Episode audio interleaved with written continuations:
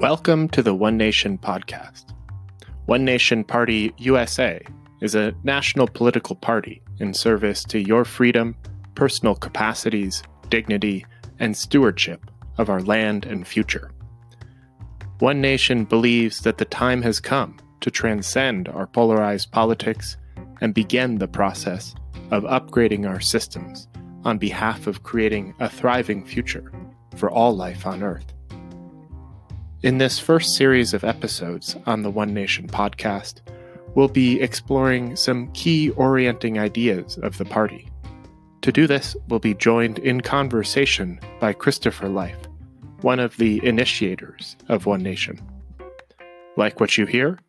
Consider becoming a member of One Nation by going to www.onenation.party or by finding us on Facebook at one Nation Party USA.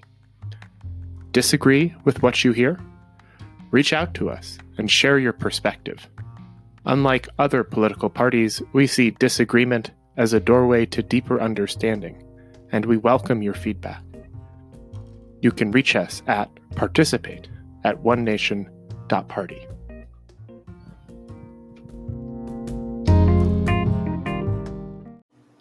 One of the most common concerns that we hear about One Nation is the potential that we could create a spoiler effect on the presidential election. On this episode, we're going to respond directly to this common concern. But before we do that, I want to offer a little bit of background on what exactly the spoiler effect is. So, the spoiler effect is what's what what what, what is a kind of the name of this effect of the vote splitting between candidates who often have similar ideologies.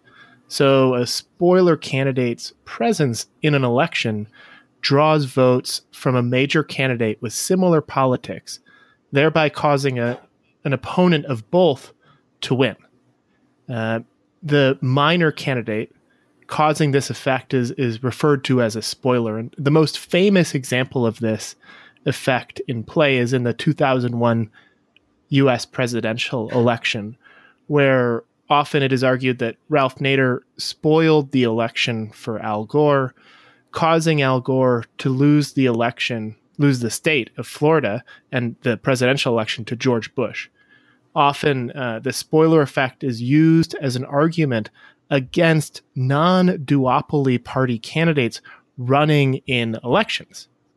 And so we we hear this concern all the time. And uh, I'm curious, Christopher, before we kind of get into our response, if there's anything you would add in summarizing what the spoiler effect is, uh, anything anything that comes to mind for you as we set this up. I think you did a great job uh, depicting it from the traditional sense of the term, and I look forward to exploring that a bit deeper in this episode.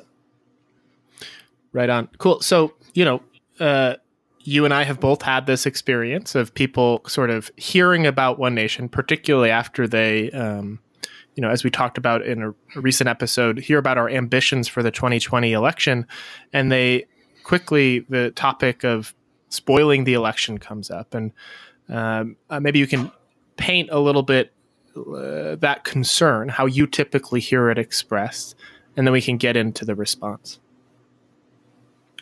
Yeah, great. Well, there's a couple um, assumptions or premises that this inquiry usually comes from, and um, I'll, I'll, start there, and we'll we'll we'll unpack them.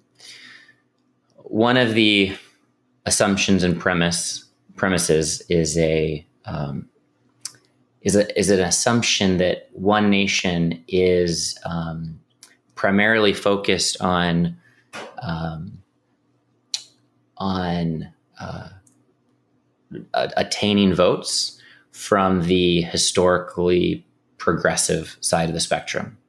So that that that's an assumption. That's not our strategy by any means.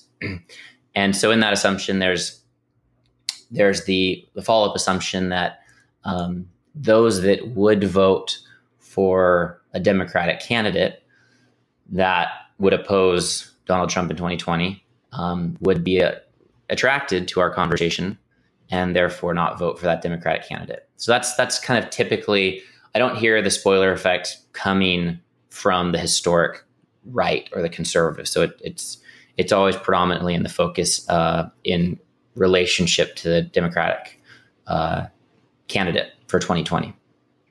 And inherent in that is um, is an assumption that the Democratic Party can do a better job of governing the country and caring for the citizens and caring for the ecology than the Republican Party can.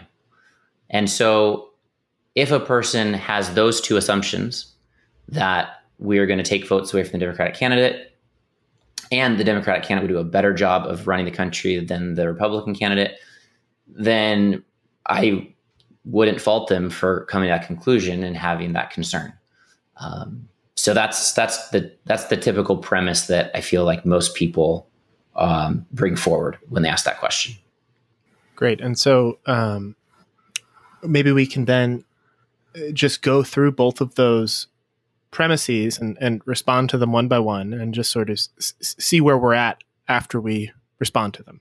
So that first premise, right, that and this again we refer to the definition of the spoiler effect the, the, the, the spoiler effect comes into play when an ideologically or politically similar candidate appears on the ticket again in this example like ralph nader sort of quote unquote stole votes from al gore because people who would have voted for Al Gore, you know, uh, but were more progressive than Al Gore is willing to be, uh, instead voted for Ralph Nader, therefore sucking votes away from Al Gore. And so um, people come into this conversation by, by, by imagining that One Nation is ideologically kind of similar to Democrats, maybe like we're a more progressive version of the Democrats or something like that. So, how do you typically respond to that? How do you how do you kind of refute that or respond to that assumption, that premise? Well, uh, as you may have heard in other uh, episodes, One Nation is committed to um, asking some uh, questions that aren't uh, typically asked in the public narrative around the what we call the historical ideological spectrum. So this whole notion that there's a left and there's a right, um, that there's there's different buckets, right? So you can be you can be left and that means liberal, and you can be far left and that means progressive, and you can be right and that means conservative, or you could be far right and that can mean other things. And when when we're plotted that way, then it inherently makes us divisive. And it basically positions us to believe that my values, my worldview, the way that I would like the world to be, is in tension or diametric opposition to the way that somebody else wants it to be. So we are fighting each other, red versus blue, more conservative agenda, more liberal or progressive agenda. and as a follow up point, if you follow that that left as it's traditionally plotted in the ideological spectrum, then what you get beyond uh, liberal is typically referred to as socialist, right? More more socialist oriented agenda, which just creates a greater polarity or greater distinction from more of a free market capitalist kind of approach. And one nation does not plot itself anywhere on that spectrum. One nation sits at what we call a superposition from that spectrum, means it's fundamentally not in that territory. Like most people are actually fundamentally not like in that territory. It would, you'd be hard pressed to find one person that perfectly plots themselves according to the narrative in that bucket in any one place on that spectrum. You know, I've used the example before many, many people say, oh, I'm a fiscal conservative, but I'm a social liberal. Um, I don't want to spend money unnecessarily, but I want people to be able to make their own personal choice they want to make. And you kind of draw this out of more and more people, and you realize that like these buckets are mental constructs. They're not actual ways of mapping the values of Americans. If you try to actually map the values of Americans, um, it would be an incredibly complex task that would look kind of more like buckshot than it would look like a clean line. So, whenever we reduce something from reality to a model of reality, then we we we abstract and we get further away from how reality actually is. And so, with one nation sitting at a superposition from this ideological divide, what we invite people into is to a, a p- paradigm of politics that transcends or rises above the us versus them mentality. And it just so happens that there's people plotted all along that historic ideological spectrum because that's where they grew up or that's what their life circumstances or, or education or religion um, helped them to form an identity as being a Republican or being a conservative or being a Democrat or being liberal or being progressive. Um, but at an, at an, individual intellectual and spiritual journey of, of uh, and, a, and, a, and, a, journey of, of maturation, they, they and I when I say they, there's tens of millions of Americans that have come to this conclusion based upon various polling data, have desire to rise above us versus them as a fundamental premise for how we do politics. And what's on the other side of us versus them or win lose is a paradigm we call win win or integrative, which means that rather than saying it's either going to be this or that, I win, you lose. Our people get what we want, your people don't get what they want. It's actually a very immature and uh, overly simplistic and unnecessarily polarizing way of even talking or creating policy.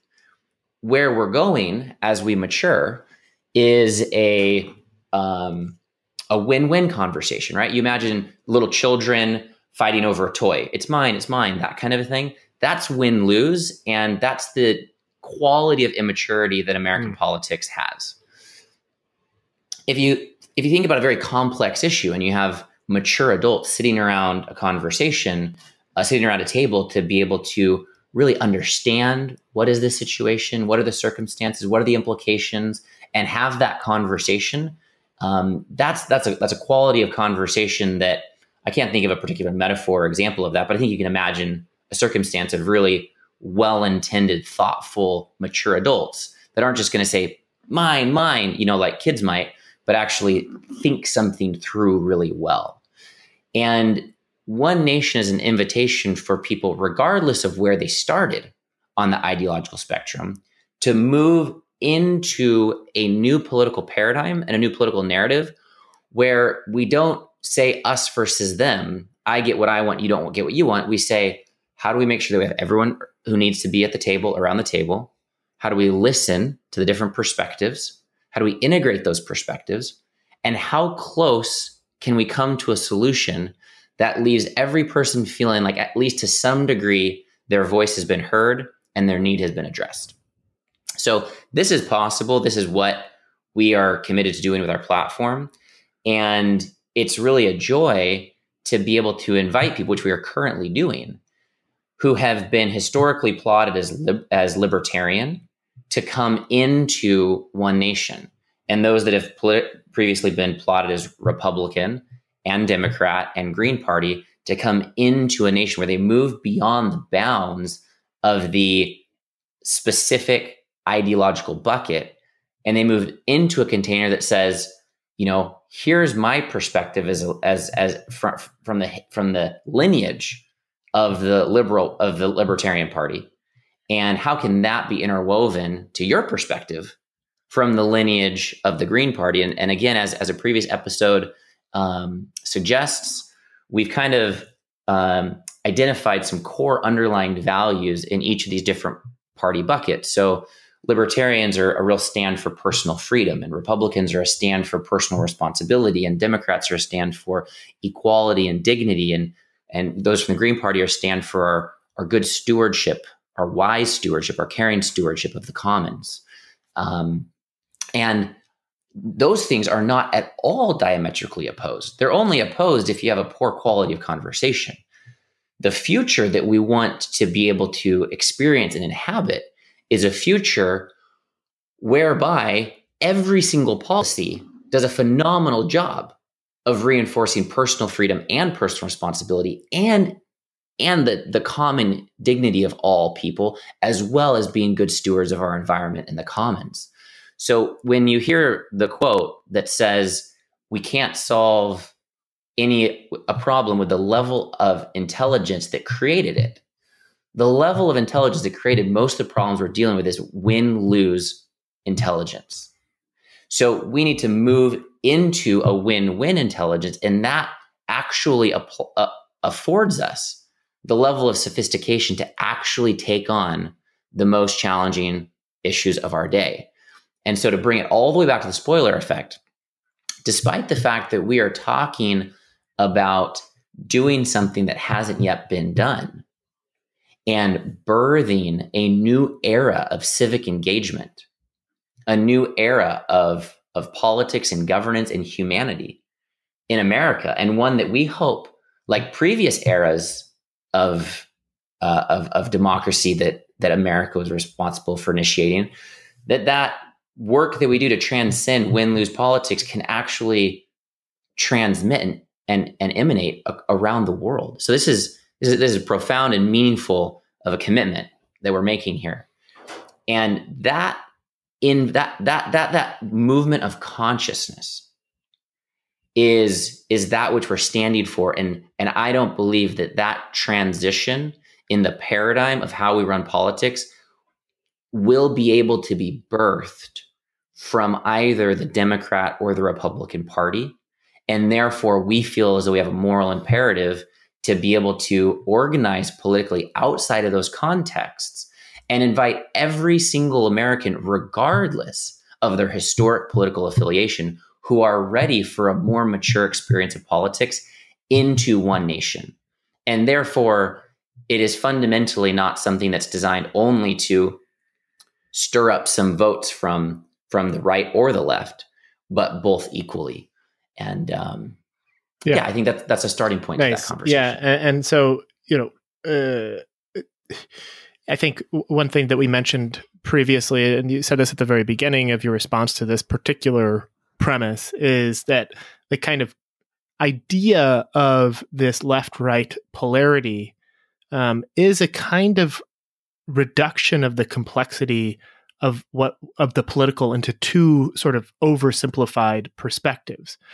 And you know it, that it is a construction and it's a construction that's constructed by kind of the powers that be that use this polarity to keep us from discovering our common ground and creating the win-win conditions. And so you know i, I think of this uh, common concern as an invitation to really look at like what are we perhaps as individuals and collectively sort of like perpetuating and constructing by playing or acting as if this is a real polarity that we want to keep going. So, like, what are we willing to settle for? And I think that actually brings us to the second common concern, which is this idea, uh, which is another kind of sub point of the spoiler effect. It's like, you know, um, if you run, uh, you will cause you know, or or maybe it's better to kind of act as if I'm the person like like I I know that no candidate is perfect, but I'm going to choose to vote for the lesser of two evils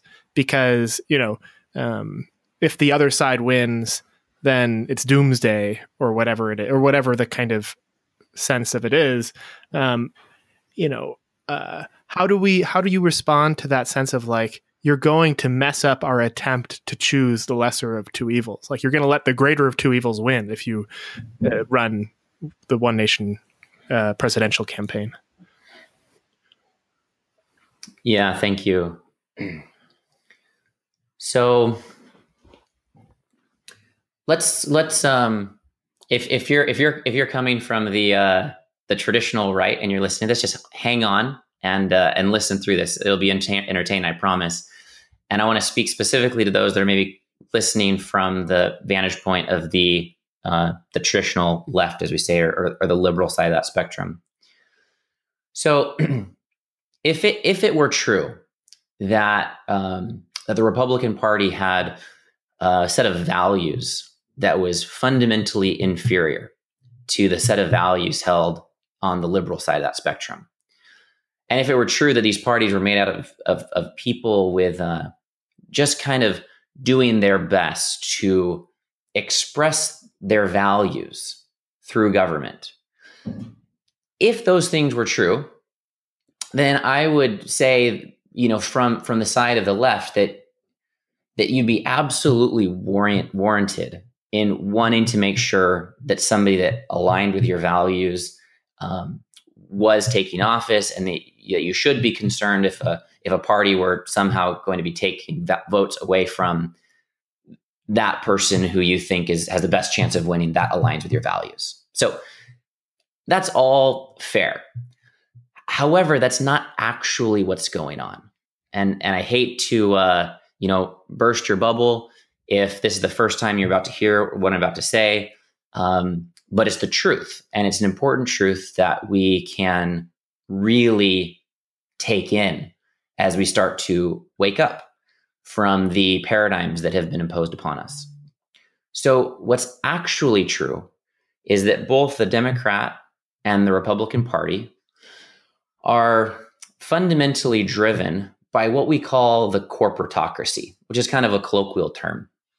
What I mean by that is that there's corporations in various industries, and these corporations have one primary objective, which is to generate profits that can be extracted from ecology and society that end up having the shareholders, people that own those companies, to be able to become extremely wealthy.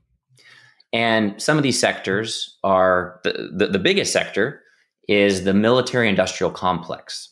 Uh, what I mean by that, for those of you aren't familiar, is that there's thousands, I'm imagining, of companies that make things like bullets and guns and missiles and tanks and boots and fighter jets, and the list goes on and on. and they sell their products to the government so the government can use those products for military activities. Um, another major industry is the uh, healthcare industry and the pharmaceutical industry.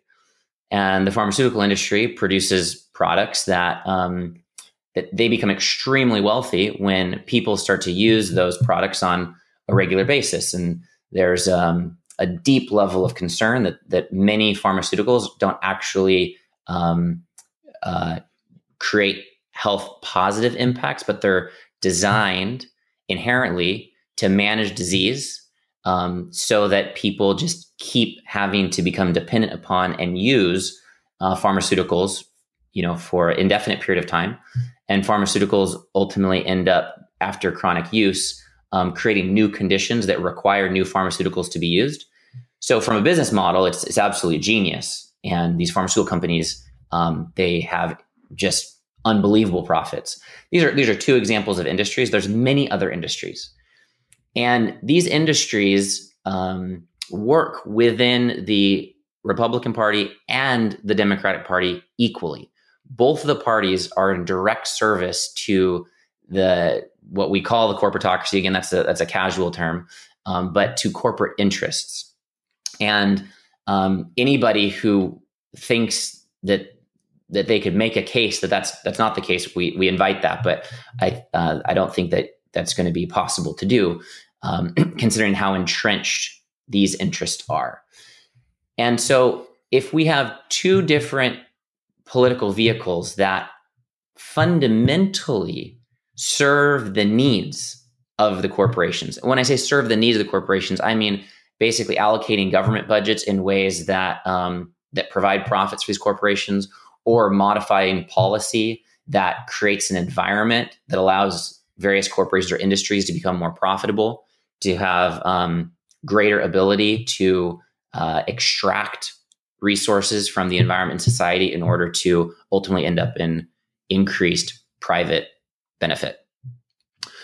So, since that's the case, what's actually occurred is that these two parties have wedged themselves and entrench themselves systematically. That's why we call it the bipartisan system, because it's actually a system of these two parties in relationship with each other that guarantee that the corporate interests that they serve get their needs met.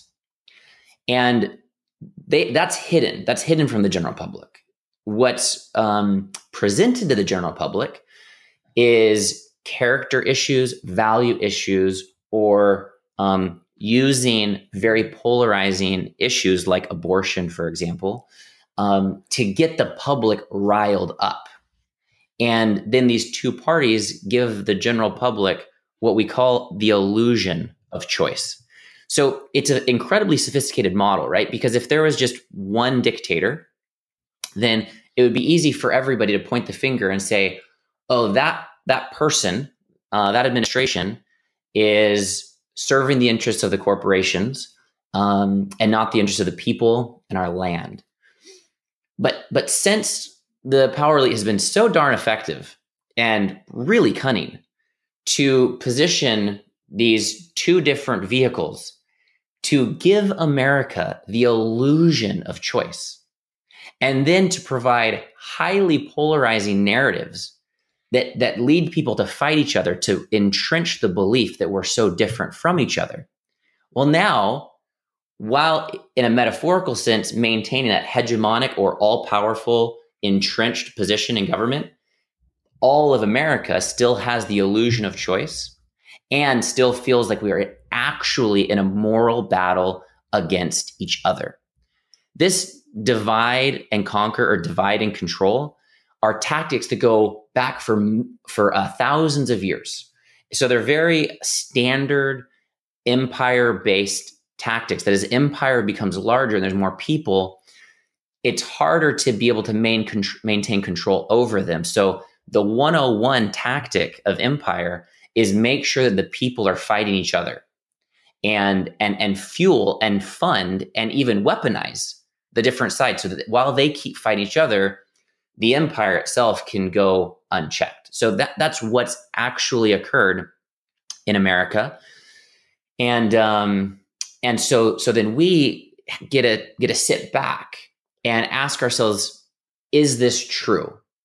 And we could make a case and probably should write a very deep paper to um, to present all this, but there's some very simple things that you can look at, right? So if if you think that um, if you if you think that you don't want uh, war, you think that you, you're, you're you're morally opposed to war, you don't think that we should be engaged in war, and then you look at the traditional Re- Republican Party, uh, the conservatives, and you say, okay, they, those those are the guys that that like war, um, but the the the liberals are nice and they don't like war.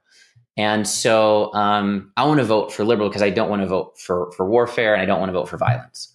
But then if you actually look and you actually see that Obama and Hillary Clinton together, be the president and secretary of state, dropped more bombs on people than George Bush, then you start to realize that these assumptions that they would like, they would like for you to believe that there's one party that's more war prone and another party that's not, so that we have this tension and going back and forth. But that's not actually what happens. And so it's important for anybody who thinks they are certain that any one party is going to stand for a particular value or a particular social agenda over another, you have to really do your homework and drill in and drill in and drill in um, to be able to see if that's really true. And I think that one person could say, like, well, what about healthcare? That's that's pretty obvious that the right definitely doesn't want to provide, you know, uh, something like socialized welfare, and, and, the left would like to make sure that everyone's got their healthcare issues uh, handled. And it's one of those things where the system itself, the bipartisan system that allows the the corporate elite to maintain their entrenched positions of power, um, it can actually tolerate incremental change. So there's pressures, pressures, pressures that come in from the populace, and the system is meeting those pressures. And if the system doesn't give in to those pressures to a certain degree, then it actually um, stands the risk of so much discontentment in America that there becomes mass mobilization, which could ultimately threaten or even take down their illusion of power and control. And so, in order to, to, to, to mitigate full social uh, disruption, then they, they, they, ha- they give in. That, that, that gives society this illusion of progress and ultimate pacification so that the corporate governing elite can continue to do what they're doing. Now, the thing that makes this kind of even more um, uh, harder to stomach is that in the process of trying to meet these social reform issues, the system usually actually finds ways to flip it on its head and make sure that when that policy transformation occurs, it leads to a benefit of the corporate interests themselves.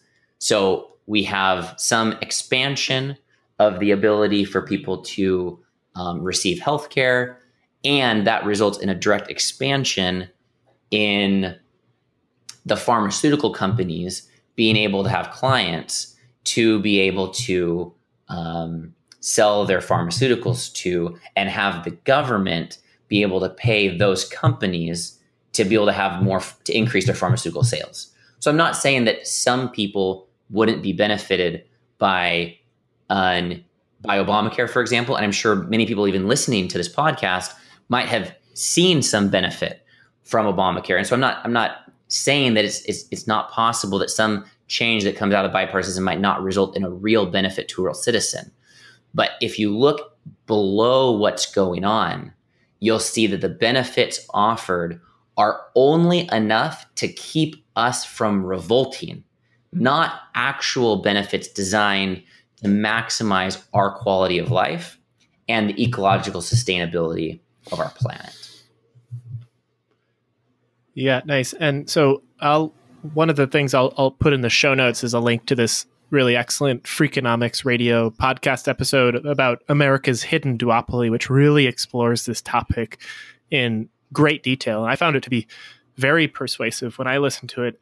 And so I think, you know, that that lens of analysis is worth exploring for each of us, really to help us sort of see through some of the false narratives and paradigms that are sort of in our culture that we have to look at closely in order to sort to see more clearly. And and and you know the the other point that I'd add on top of this, which is really motivating for me personally, is that you know incremental change might have been sufficient for periods of time in our history, but we're reaching a time where where it's just simply not like we have to make pretty radical changes in order to meet the complex challenges of our time. And we've talked a little bit, we haven't gone into great depth, we talked a little bit about the kind of like existential risk of our current time. And if you look at both Republicans and Democrats, they're just quiet about that because they have so much vested interest in kind of constraining the domain of politics to be about this kind to be in the terrain of this false polarity.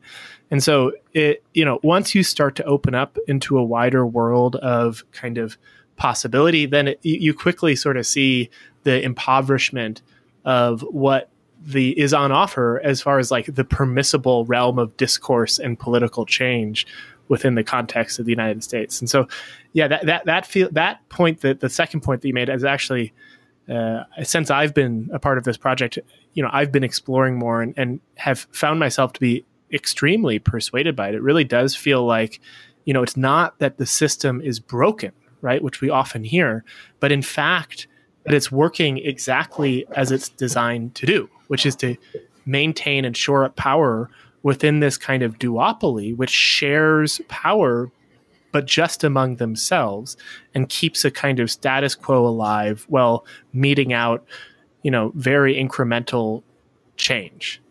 And once you start to see it that way, you see how untenable yeah.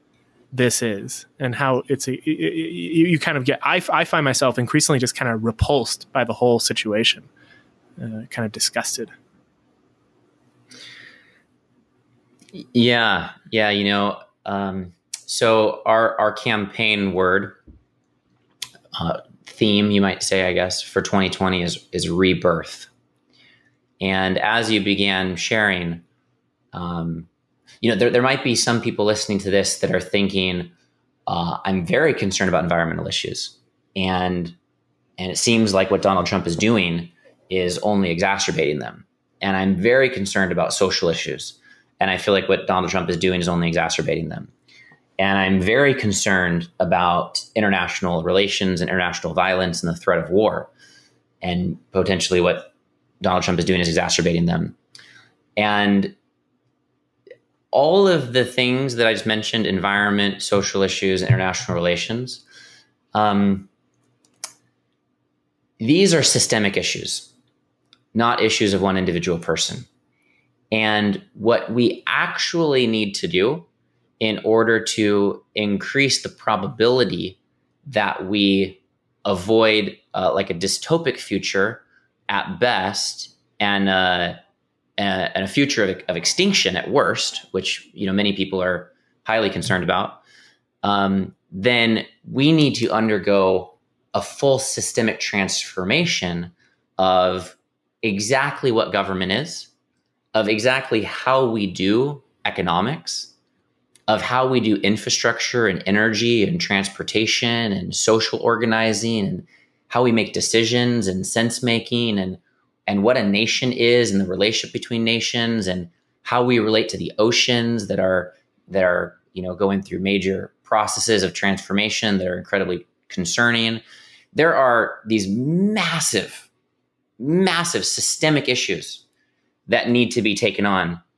Uh, and if they're not taken on then um, every probable uh, uh, projection is that we we move to a point where we don't have a future. Because you know either it, and it's not really a matter of what it's it's just like which happens first. Like do we have you know massive environmental collapse or do we have rampant uh, military activity or do we have uh, artificial intelligence that's embedded with the same corporate greed win lose uh, fundamental program that then actually leads to a destruction of our planet by artificial intelligence that's impregnated with uh, fundamentally pathological and and uh, and destructive coding, and, and, the list goes on and on. There's there's there's so many different ways that this whole thing can go down to hell in a handbasket. I've I've heard a, a mentor of mine say that we've through artificial intelligence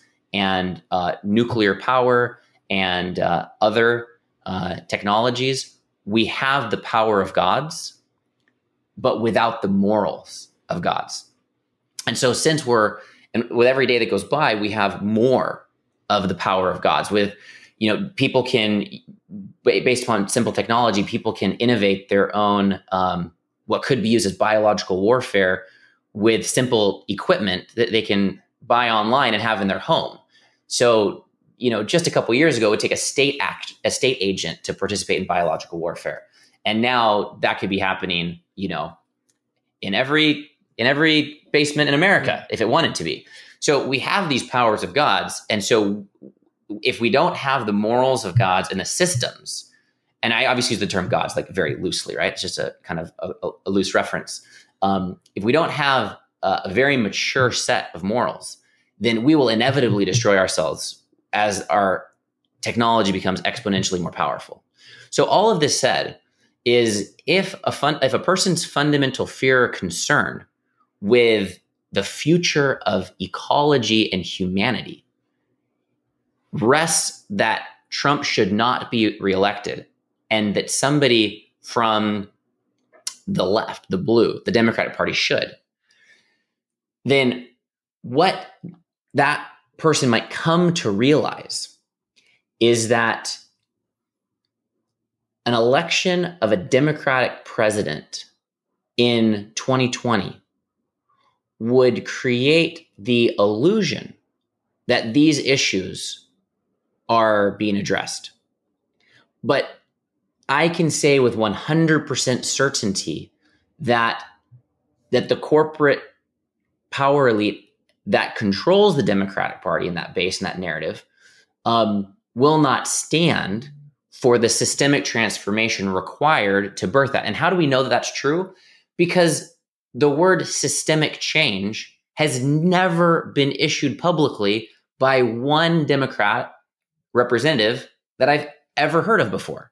So if we if we vehemently need systemic transformation in every aspect of our economy and society in order to be able to create a thriving future, and that concept has never been presented by the party that you affiliate with, you can know for sure that that party is either inadequate or unwilling to do that which we must do to rebirth humanity and to rebirth our government such that we can move from a reality that starts to become more and more scary, more and more divisive, more and more concerning to one where we actually move into fundamentally solving the issues we have, taking advantage of our opportunities, and create a new era for humanity.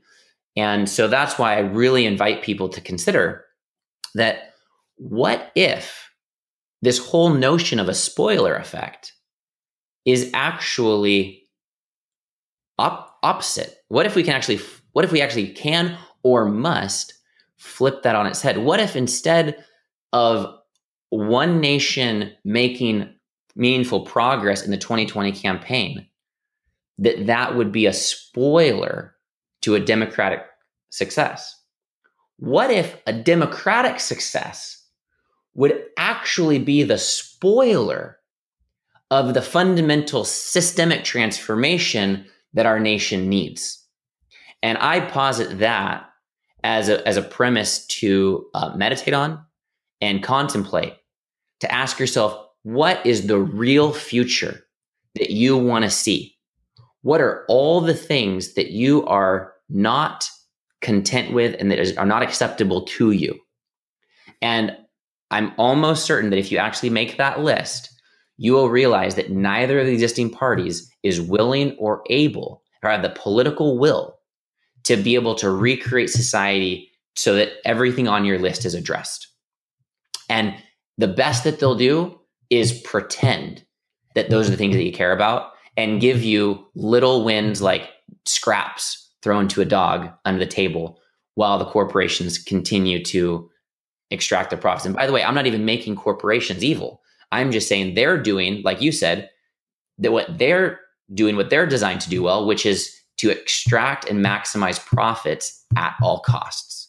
And that is the fundamental premise of corporations legally. They're actually a legal entity designed to maximize profits. And if the CEO isn't maximizing those profits, they can be sued or fired by the shareholders for not fulfilling their fiduciary responsibility. And so the entire system is extractive in nature. And nothing regenerative or win-win where that cares about the whole um, well-being of the individual, the family, the community, the nation, and our global environment, that can't be born from something that's fundamentally extractive in nature. And if our corporations are extractive, and if the money from our corporations are driving the two party system, and if the two party system is putting these two different faces, vote for me, vote for me, then you can realize that whole thing, no, no systemic transformation can be birthed from that. And so I think that we're standing at this time that we're at with this explosion of discontentment, with this 26% of Americans fundamentally disengaged from the political process, with movements on every front and sector erupting. If all of these movements can be brought together and unified, then we will certainly be able to have the, the power and influence and voting capacity to actually create unprecedented outcomes in presidential campaign in 2020 as well as governor mayoral sheriff you know electoral outcomes in state and municipal governments as well. So, One Nation is a full stand for systemic transformation. And every vote for the Democratic Party or for the Republican Party is a vote to continue with an extractive economy, to continue with a win lose political narrative, to continue, it's a vote to continue fighting each other, regardless of which side of that you vote for. And a vote for one nation is a vote for system change. A vote for one nation is a vote for unity. It's a vote for collaboration and coordination. It's a vote for maturity. It's a vote for a paradigm shift. And it's a vote for rebirthing our nation into a new era. And so I'm going to say something that is um, pretty, probably going to come across as taboo, which is my worst case scenario for our nation and for the world is that a democratic elected official is elected as the president in 2020. And I have come to a conclusion that that will be the spoiler effect for the needed systemic transformation of our time. And there's something that Donald Trump is doing that is exacerbating people, that's activating people that, that weren't previously politically active to hmm. come forward and to engage and to bring their time, their genius, their expertise, and their resources to the table that they previously weren't willing to bring to the table because there was there wasn't the same level of exacerbation that that Trump has brought forward. And so in 2020, we will either be ready for full systemic transformation. We will mobilize the tens of million, millions of Americans needed to actually achieve that outcome. Or we as a country won't be ready yet. And we'll need another four years of getting very, very upset and very concerned and very activated and build that energy further. And then in the 2024 election cycle, to blow out the entrenched win lose bipartisan system that is going to give way.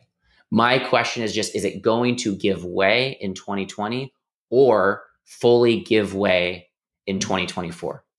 Either way, one nation not only does not provide a risk of a spoiler effect for progress and change in the world, it absolutely ensures that we are taking steps forward to aggregate and amass the responsible, mature, and impassioned people in America who are not living in the delusion that just more win lose incremental change will suffice.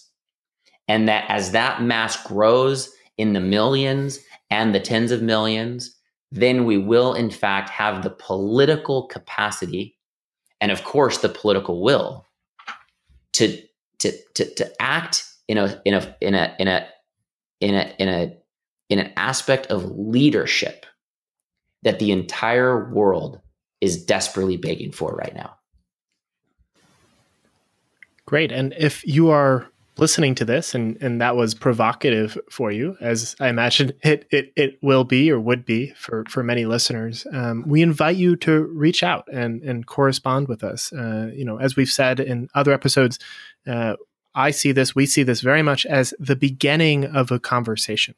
And so, by virtue of listening to this, you are invited into that conversation. You're participating in that conversation, and we welcome you uh, to engage with us. And if you'd like to share your thoughts uh, with us about this conversation or any other conversation or topic, you can email us at uh, participate at onenation.party, or you can find us on Facebook, One Nation onenationparty.usa.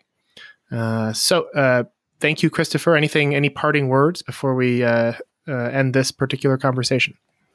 My parting words are, are similar to, to words that I, I believe are spoken on a previous podcast, which is um, there's this way of seeing things. I guess that's what a paradigm change is, right? It's like it's it's changing the way we see things. And so there's this way of seeing things that I think is important for us to see.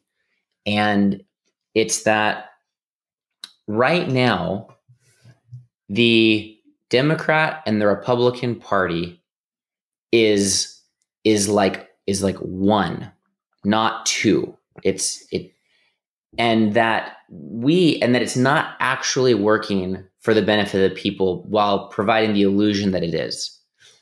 And what we the people need to do is to realize that it is has a chokehold on American government and have the waking up from the illusion that it's giving us choice and the taking down of the chokehold of the two party system on American government as our highest political priority. That's the, one the piece I want to leave with you. And I believe that we actually can achieve that outcome with the education, the empowerment, the mass organizing, the votes, and the energy that we can aggregate in the 2020 campaign. And as a listener, if this is meaningful to you, we would invite you to devote and engage your energy and your time and your focus and your creativity and your community and your networks to increasing the probability that we're able to achieve this intention uh, in 2020. And that's why we call it rebirth, because we want to help to rebirth American government in a new context that's not controlled by the two party system.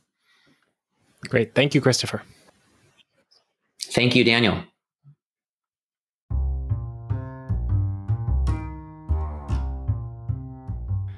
Thank you for listening to the One Nation podcast. The One Nation Party is made possible by your support.